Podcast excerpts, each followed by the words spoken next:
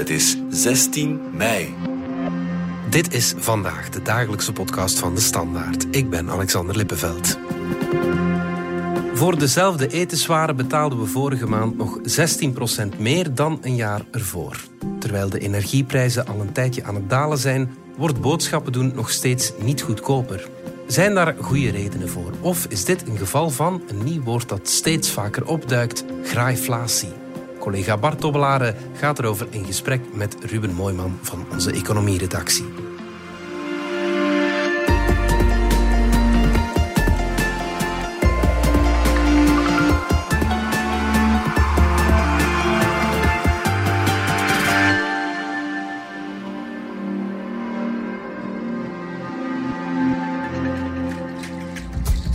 Ruben Mooiman, als ik de inleiding hoor, dan schrik ik er eigenlijk zelf nog van. We waren in april 16% meer kwijt aan boodschappen doen dan een jaar ervoor. Ja, dat klopt. Een hoog cijfer. Maar de maand daarvoor was het cijfer nog hoger. Dus je zou ook kunnen zeggen van het hoogtepunt ligt misschien al achter ons. Er is goede hoop dat het gaat zakken, denk je? Er is goede hoop dat het tempo waarin de prijzen omhoog gaan, gaat zakken. Dus hoe komt dat nu? Want inderdaad, we weten al een tijdje dat de energieprijzen al lang aan het zakken zijn, maar de etenswaren, de voedingswaren, die volgen dat niet. Ja, dat komt doordat de voedingsprijzen met enige vertraging de andere prijzen volgen. Dus energie, lonen, grondstoffen op de wereldmarkten, die prijzen die schommelen op en neer. Maar tegen de tijd dat die schommelingen supermarkt hebben bereikt, gaat er natuurlijk enige tijd voorbij. Dus dat vertragingseffect is een belangrijke reden waarom eh, de voedingsprijzen nu nog altijd eh, aan het stijgen zijn. Want Ruben, de prijzen van grondstoffen, die zijn toch aan het zakken, dacht ik? Ja, dat klopt. Eh, dat wordt nauwkeurig bijgehouden door de FAO, de Food and Agricultural Organization van de Verenigde Naties, die publiceert elk kwartaal, denk ik, of elke maand een eh, voedingsindex. En je ziet dat de meeste grondstoffen gedaald zijn in prijs sinds de zomer van vorig jaar. Dus graan staat nu 22% lager, plantaardige olie zelfs 45%, uh, zuivel 17%. Dus al die stoffen zijn nu goedkoper om aan te kopen dan dat een jaar geleden het geval was. De enige uitzondering is suiker. Suiker is een, uh, een grondstof die nog altijd sterk in prijs stijgt. En die toch vaak gebruikt wordt, niet alleen voor chocolade. Hè? Ik denk zelfs dat in diepvriespizza's suiker zit. Ja, overal zit tegenwoordig suiker in. Hè? Ja, ja, ja, ja. De mens wordt steeds meer een, een zoete kou.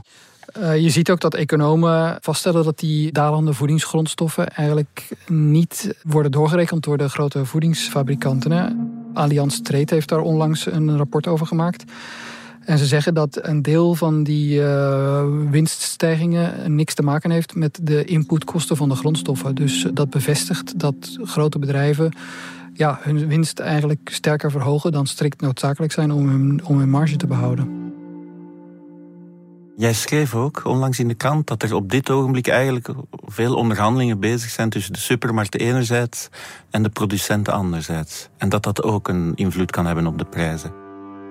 Ja, dat klopt. Die onderhandelingen die vinden van tijd tot tijd plaats. En die gelden dan voor een bepaalde periode. Hè. Dus bijvoorbeeld een, een uh, voedingsbedrijf zal met een leverancier afspreken... voor het komende jaar betaal ik jou zoveel voor suiker of graan of wat dan ook. En bij de supermarkten is dat hetzelfde. Die, die spreken met de grote voedingsbedrijven zoals Unilever af... van ja, de prijs van dit en dit product zal de komende tijd zoveel zijn... En ja, dat zijn afspraken die voor langere tijd gelden. Ja, en die lopen bijvoorbeeld bij Colruyt moeilijk, schreef jij ook, want een aantal producten zoals eh, de chocolade van Côte d'Or, de, de koekjes van Lu, zijn zelfs even niet beschikbaar. Wel, Colruyt is een interessant voorbeeld, omdat die nu aan de grote klok hebben gehangen. Normaal vinden die gesprekken vrij uh, discreet plaats, maar nu vonden zij tijd om naar buiten te treden, omdat zij zeggen, ja, Mondelez, grote chocoladefabrikant van onder andere Côte d'Or, breekt zijn afspraken eigenlijk, want ze hadden beloofd om de prijzen niet te verhogen en ze willen dat nu toch doen, terwijl dat niet kan volgens het contract. En omdat Colruyt die prijsverhoging niet wil aanvaarden, worden voorlopig geen producten van Mondelez aangeleverd. En zou het dus kunnen dat die producten niet te vinden zijn in de supermarkt. En zo geeft Colruyt toch een beetje aan dat die producenten zoals Mondelez toch zin hebben om winst te maken. Inderdaad, want eh, ja, naar aanleiding van dat bericht zijn we eens in de, in de cijfers gaan uh, duiken. En je ziet dan inderdaad dat Mondelez marge het afgelopen kwartaal heeft kunnen verhogen. Dus de marge, dat is wat het bedrijf er eigenlijk aan overhoudt. Als je de prijzen van de grondstoffen en de arbeid in relatie brengt met wat ze eigenlijk ontvangen voor, hun, uh, voor de producten die ze verkopen, dan wat ze daaraan overhouden. Dat percentage is gestegen, terwijl dat bij Colruyt en andere supermarkten gedaald is. Dus uh, bijvoorbeeld Deleuze klaagde er ook over dat hun marge onder druk staat. Dat betekent daalt, terwijl dat bij de voedingsproducenten dus de andere kant op gaat. Dus die verdeling van hoe, wordt de, hoe worden de hogere prijzen in de hele voedingsketen verwerkt, die, die zie je verschuiven in het voordeel van de grote, fabrikanten. Ja omdat wij allemaal toch nog dat koekje willen van Lu. Je hebt Mondelez ook gecontacteerd. Hè? Zij waren niet zo duidelijk in hun antwoord. Nee, eigenlijk hadden ze niet echt een heel ja, goed antwoord. Hè. Ze zeggen ja, sommige prijzen stijgen nog. Uh, er zijn ook problemen in de aanvoerketen. Maar wat het dan allemaal concreet is, dat wordt niet echt heel duidelijk. Ze hebben niet gewoon gezegd, ja Ruben, we willen eigenlijk gewoon meer winst maken. Nee, nee, nee terwijl dat, dat natuurlijk wel het uh, antwoord is. Hè. Want als een bedrijf kans ziet om zijn marge te verhogen, zullen ze dat niet laten. En dan is natuurlijk de vraag, maken die bedrijven daar nu misbruik van? Wel, misbruik, ja, die vraag heb ik ook aan Colruyt gesteld. En Colruyt zei eigenlijk van ja, misbruik is een groot woord, maar ze proberen wel de grenzen af te tasten. Het punt is natuurlijk ook, er is heel veel vraag naar producten. In de um, nasleep van de coronacrisis is de vraag gestegen. Onze lonen zijn allemaal omhoog gegaan. Dus ja, er wordt veel uitgegeven door de huishoudens. En als bedrijven zien dat er veel vraag is naar hun product, dan kunnen ze de prijzen omhoog trekken. Dat is op zichzelf een normaal economisch verschijnsel waar, waar niks mis mee is. En dat zie je nu inderdaad gebeuren. Ik hoorde Paul de Grauw op de VRT ook zeggen. Iedereen praat altijd over inflatie. De bevolking weet dat alles duurder wordt. Dus dit is een moment waarop bedrijven kunnen zeggen: ah, de mensen weten toch dat de dingen duurder worden. Laat ons het dan ook maar een beetje echt duurder maken. Een, een bedrijf dat uh, de kans heeft om de winst te vergroten, zal dat doen in een marktsysteem, in het kapitalisme. Ja, dat, dat zit ingebakken in het, in het kapitalistische systeem. Dat is als je de kans krijgt om zoveel mogelijk winsten te maken en die winst te verhogen, ga je dat doen. Natuurlijk, dat stoot tegen de borst. Hè. Ja, dat klopt. Dus je kan je afvragen: is het rechtvaardig dat bedrijven hun prijzen sterker omhoog trekken dan de grondstoffen in prijs stijgen. Bedrijven zijn er om winst te maken. Dus als zij zeggen, ja, er is heel veel vraag naar uh, Côte d'Or chocolade. En ja, als wij er wat bovenop doen, dan blijft die vraag eigenlijk best intact. Ja, dan is het raar als dat bedrijf dat niet zou doen. Hè. Het is niet dat ze nu heel veel medelijden hebben met uh, de consument. Uh, nee, ze zeggen, wij maken een product en daar geldt een prijs voor. En als die prijs omhoog kan, ja, waarom niet? Dat is zoals een bedrijf redeneert. En ja, dat is wat er nu aan de hand is. We luisteren toch nog even naar de econoom Paul de Gouwe, die eigenlijk hetzelfde zei in het programma De Markt van de VRT. Wanneer die kosten stijgen, energiekosten stijgen, op hetzelfde moment die kosten stijgen als het ware een fluitsignaal wordt voor veel van die ondernemingen. die zeggen, ja, maar nu is het moment om die winstmarges nog extra naar omhoog te doen. Want als je dat niet op gecoördineerde wijze doet en alleen zou doen, als een bedrijf alleen zijn winstmarges verhoogt, ja, dan wordt die snel afgestraft door het feit dat anderen dat misschien niet zullen doen. Paul de Grauwe noemt het de logica van de vrije markt en het kapitalisme, maar toch duikt nu steeds vaker dat woord graaiflatie op. Ja, dat is natuurlijk een goed in het gehoor liggend uh, woord. Het is eigenlijk een vertaling van de Amerikaanse term greedflation, eh, wat eigenlijk een beetje hetzelfde betekent. Greed is hebzucht. Dat woord dook vorig jaar al op in Amerika. En inderdaad, dat gaat over het idee dat bedrijven misbruik maken van de situatie en de prijzen van hun producten sterker omhoog trekken dan eigenlijk nodig is, ten nadele van de consument. Dat is het concept graaiflatie in een notendop. Er gaan nu zelfs boeken geschreven worden over graaiflatie. Ja, toevallig las ik dat Peter Mertens een boek over graaiflatie uh, voorbereidt. Nu, graaien is natuurlijk bij de PvdA altijd een uh, bijzonder interessant onderwerp. En ja, het klinkt ook wel goed, uh, graaiflatie. Enfin, het klinkt slecht. Ja, ja, inderdaad. Slecht voor de bedrijven dan. Ja. Ik was van het weekend op restaurant met iemand en toen hadden we het ook over graaiflatie. En ik zei van ja, horeca is ook een sector die door de economen wordt aangeduid als een sector waar de winsten meer zijn gestegen dan uh, de kosten. En die persoon zei tegen mij van ja oké, maar die horeca-ondernemers hebben het wel verdiend na alles wat ze hebben doorstaan tijdens de coronacrisis. Hè, al die ellende mogen ze nu wel een centje meer verdienen. Dus ja, zo kan je er natuurlijk ook naar kijken. Hè. Als er veel mensen op restaurant willen en ja, de tafeltjes zijn allemaal volgeboekt, ja, waarom zouden ze dan niet wat meer vragen? Het wordt ook inhaalwinst genoemd.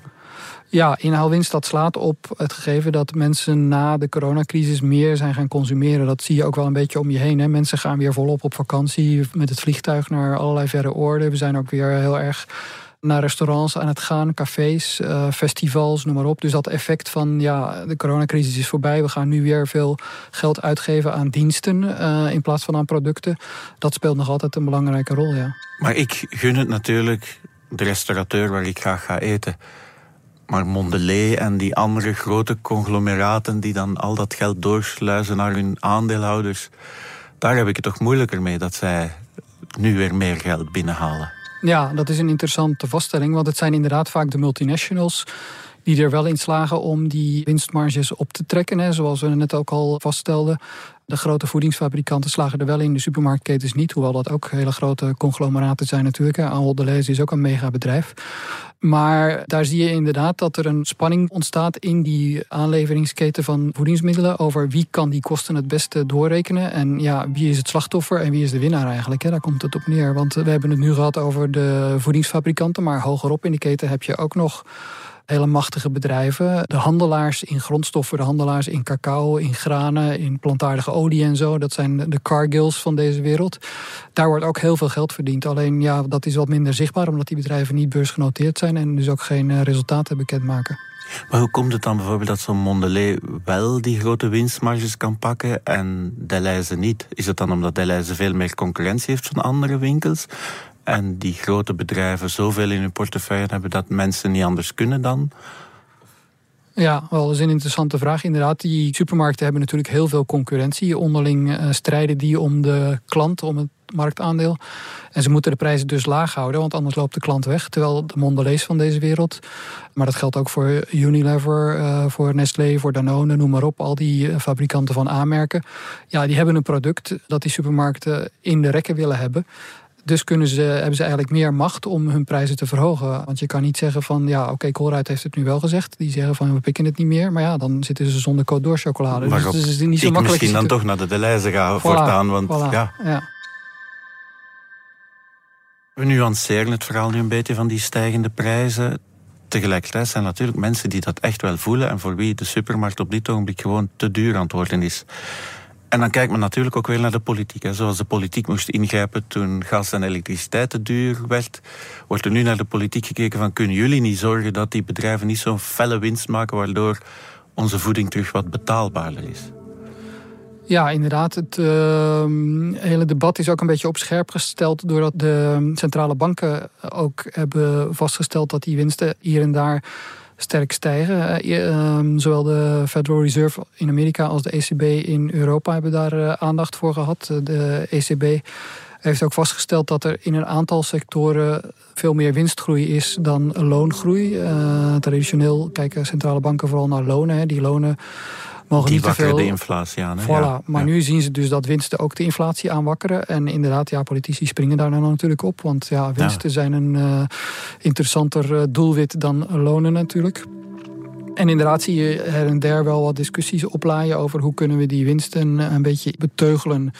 Nu, daar zijn niet zo heel veel middelen voor. Eén beproefd middel is de overwinsten afromen. Dat hebben we vaak zeg beproefd, omdat dat ook bij de energiebedrijven is. Ja, dat kwam toen ook naar boven. Hè? Ja. ja. is toegepast. Dus met, met wat moeite zijn die overwinsten daar aangepakt. Maar ja, heel simpel is dat niet. Die energiebedrijven ja, hebben ook allerlei argumenten om te zeggen dat het... Dat het geen overwinst is, maar een normaal ja, gewone. Ja, ja. Ja, ja, dus bij die voedingsbedrijven zou, dat dan, zou die hele discussie dan nog eens een keer opnieuw moeten worden gevoerd. Uh, wat niet zo evident is.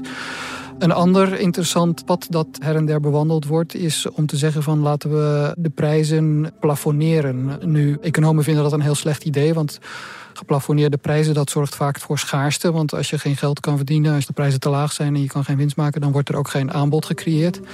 Maar bijvoorbeeld in Griekenland heeft de regering wel gezegd: laten we dan een bepaald pakket voedingsmiddelen, eh, een vijftigtal producten, tegen een inflatiebestendige prijs op de markt brengen. Laten we de supermarkten verplichten om dat te doen. Dus de supermarkten in mhm. Griekenland zijn verplicht om enkele tientallen basislevensmiddelen tegen een lage prijs op de markt te brengen. Ja.